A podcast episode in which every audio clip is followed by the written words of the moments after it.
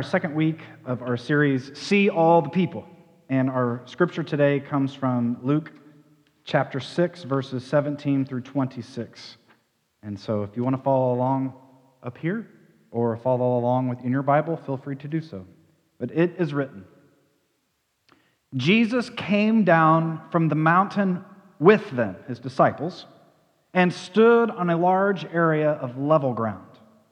A great company of his disciples and a huge crowd of people from all around Judea and Jerusalem and the area around Tyre and Sidon joined him there. They came to hear him and to be healed from their diseases. And those bothered by unclean spirits were healed. The whole crowd wanted to touch him because power was going out from him, and he was healing everyone. Jesus raised his eyes to his disciples and said, Happy are you who are poor, because God's kingdom is yours.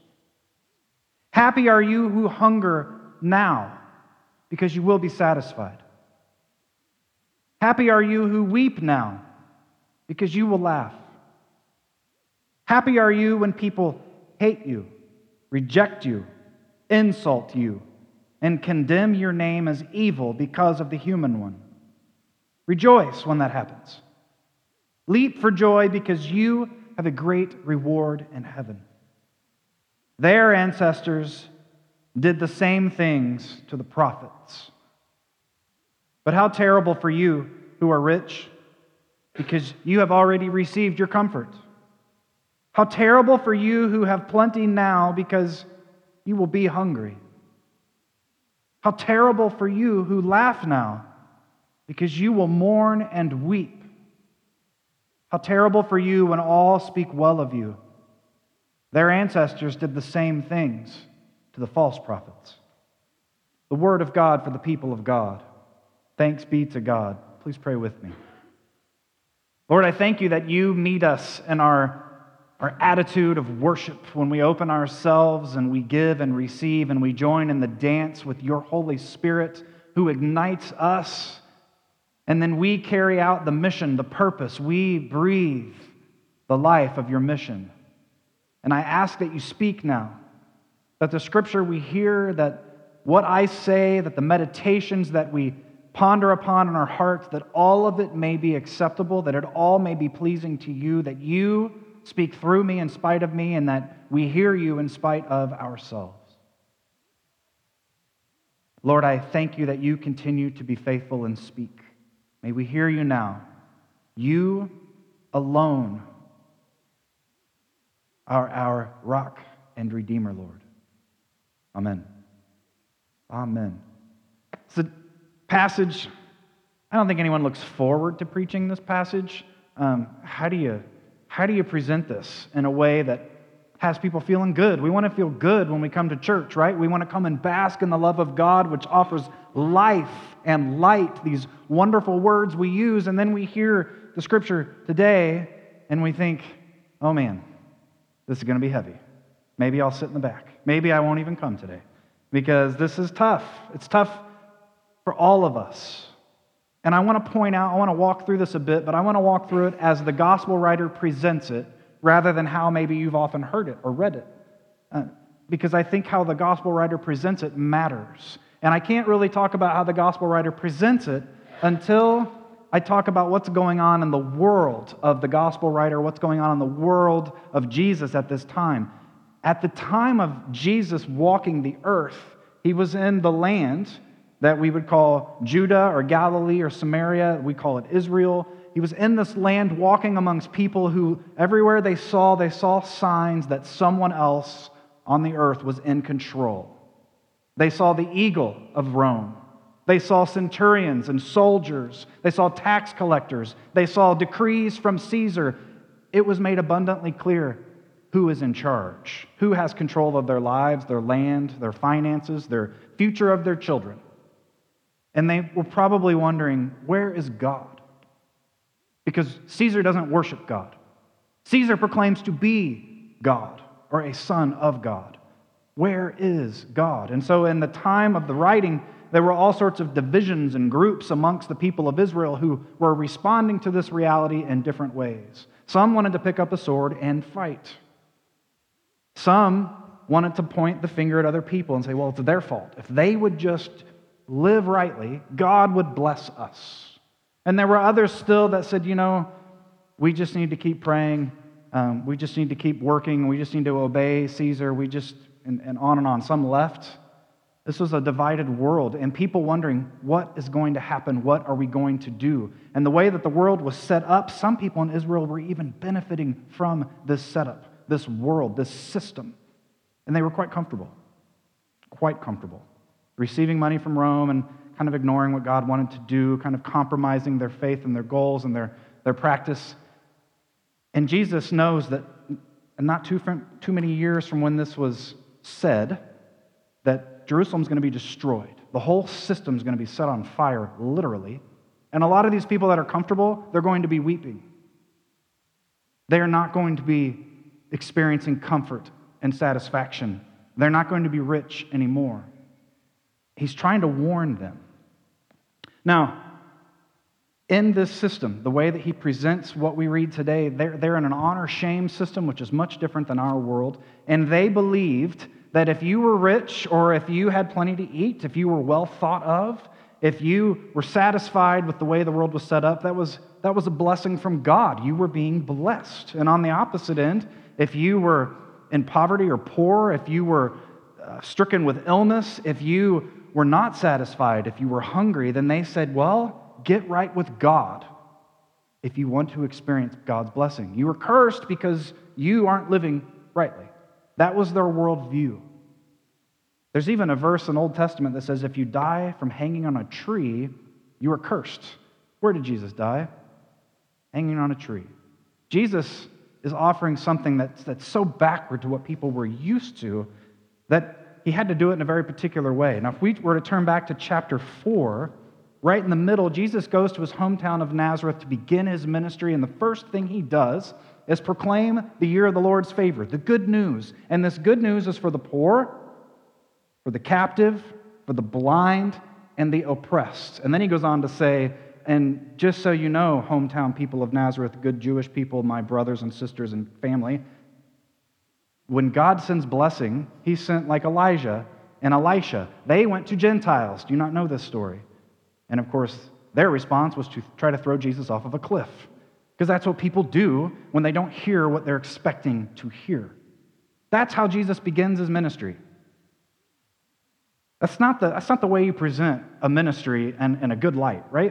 If you're going to tell the story, you don't tell it that way, but that's how Luke tells it. And then they might say, well, prove it. How do we know that the day of the Lord is breaking in? Well, if you keep going in chapter 4 and into chapter 5, what we have are people being healed. People who are being sick being healed. People who were paralyzed being lifted up. People who had unclean spirits being cleansed. And then the disciples are called. Now, Jesus, right before this reading today, has gone up onto a mountain, and we find the naming of the 12 disciples. There were more than 12, but we find 12 named because it, it's specific.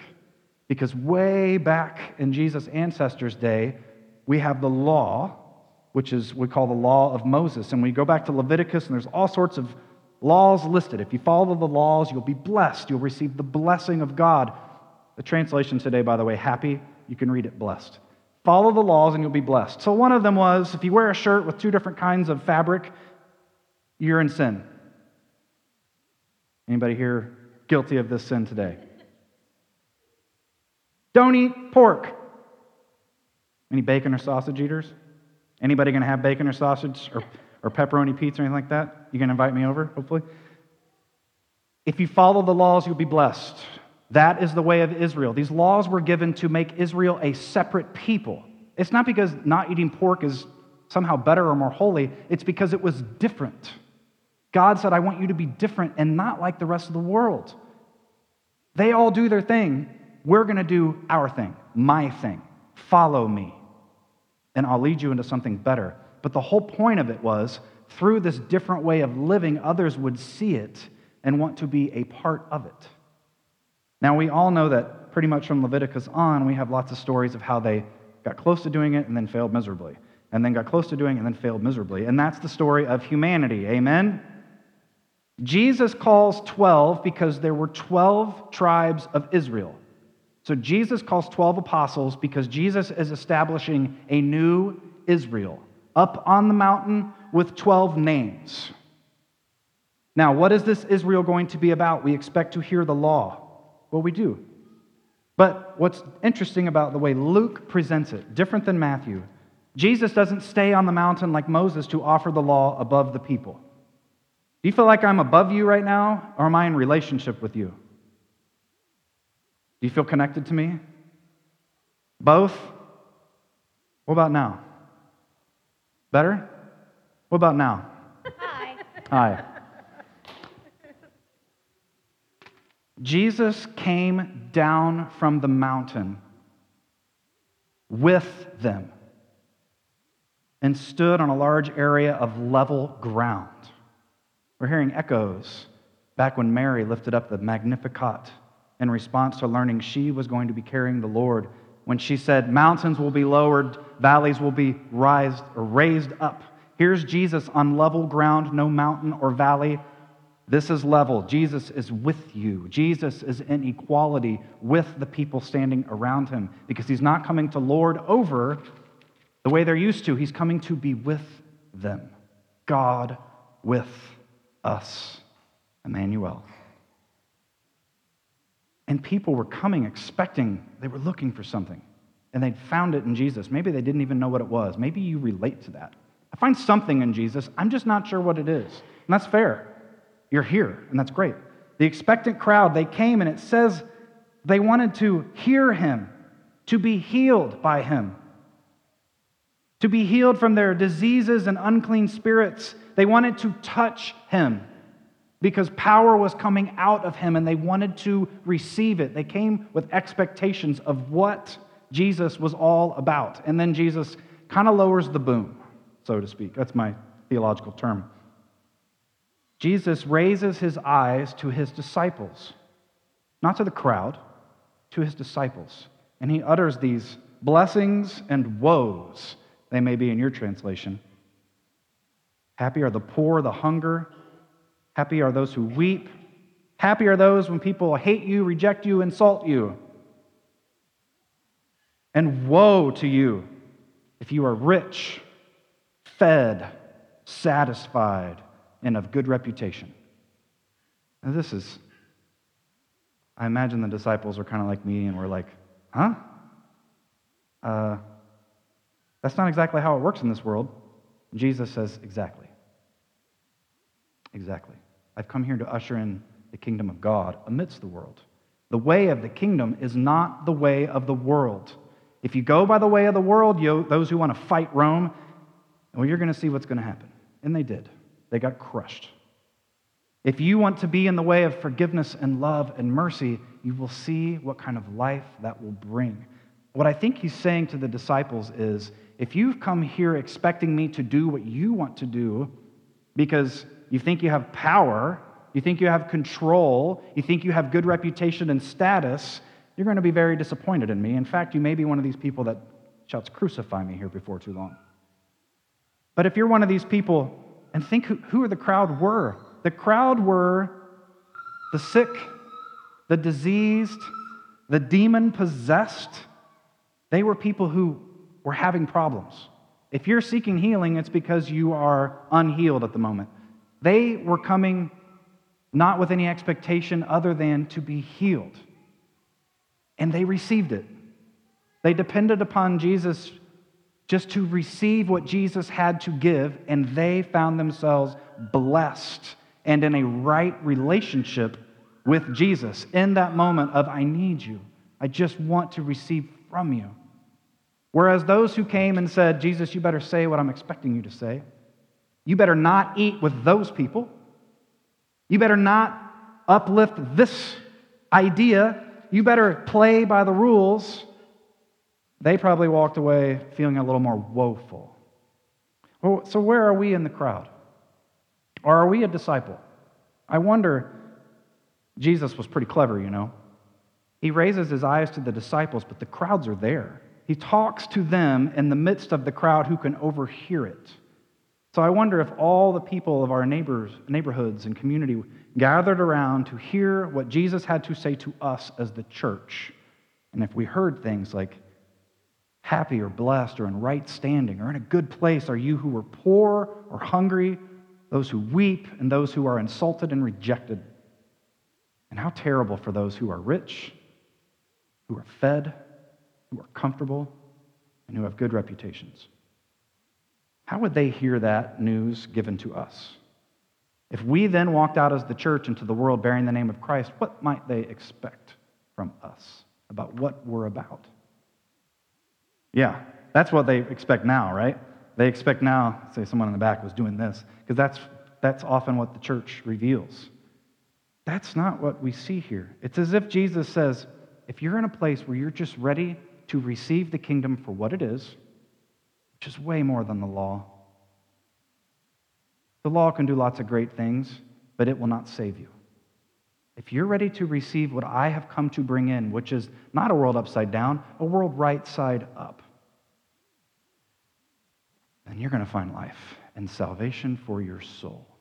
But if you need to hang on to how you see things and what's comfortable for you, how terrible it will be. Jesus comes to usher in an Israel and a whole not new way of thinking. It was always the way of thinking, but said in a fulfilled and clear way. And then it's as almost, he's like, Are you going to follow me? If you're expecting me to follow you, that's not going to go so well. But if you want to follow me, I'll be with you. I will give you everything you want if you're wanting the right things. Be the new Israel. Come to Jesus, expecting only to receive and then enter into the world in such a way that people realize there's something different with this group. They're not like the other groups in town that do good things. They're not like the other groups that we see that cause division and are picking up swords and pointing their fingers. They're not like that. This group's different. And man, their way is backwards. But wow, is it life giving? I think that's what Jesus came to reveal and to call us as disciples because he established a new symbolic Israel in the 12. But who's Israel today? You call Jesus Lord, raise your hand. Nice and high. Raise your hand. Are you Israel? You are. Not because of procreation, not because of family lineage, because you have faith, like Abraham. If you have faith, you are Israel. What kind of Israel will we be? The expectant crowd is out there, and they are seeking just like we are. Will we tell them what we've found? Will we let go of what we hope to find to receive what there is truly to find? Will we lose ourself that we might gain our soul? I hope so. And I'm with you. Don't think I'm with you. Okay? I don't have this figured out. We are in this together, and I am so glad to be in this together with you. We're not going to solve the world's problems today or tomorrow with the snap of a finger. It's not going to happen. But we can take one step further in that direction. And I want to do it with you. And I hope you want to do it with me. And I hope we can all do it in the way that Jesus invites us. And we let these hard rules just tear us up inside in the most wonderful, beautiful way. That as we die to ourselves, new life is birthed. Because God wants nothing more than for that to be a part of God's relationship with you. Amen? Please pray with me.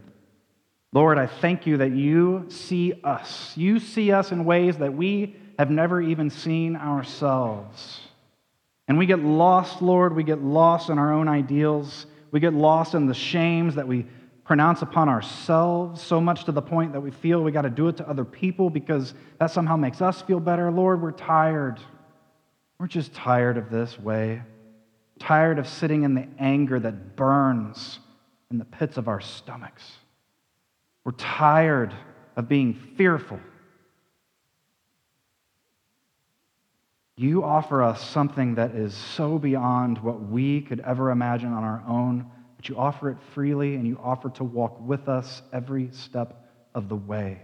Whatever is holding us back, Lord, help us to see it and to let it go. Help us to trust that when we are weeping now, that we will find joy and laughter. That if we are hungry now, we will find our stomachs full. That if we are dissatisfied in a world of injustice, that one day the world will be set to rights and we will experience true joy. And Lord, if we are rich, there's nothing wrong with the money. But if we start serving it, we're lost.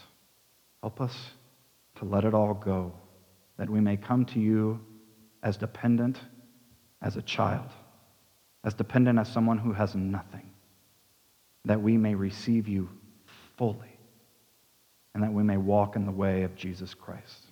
Amen.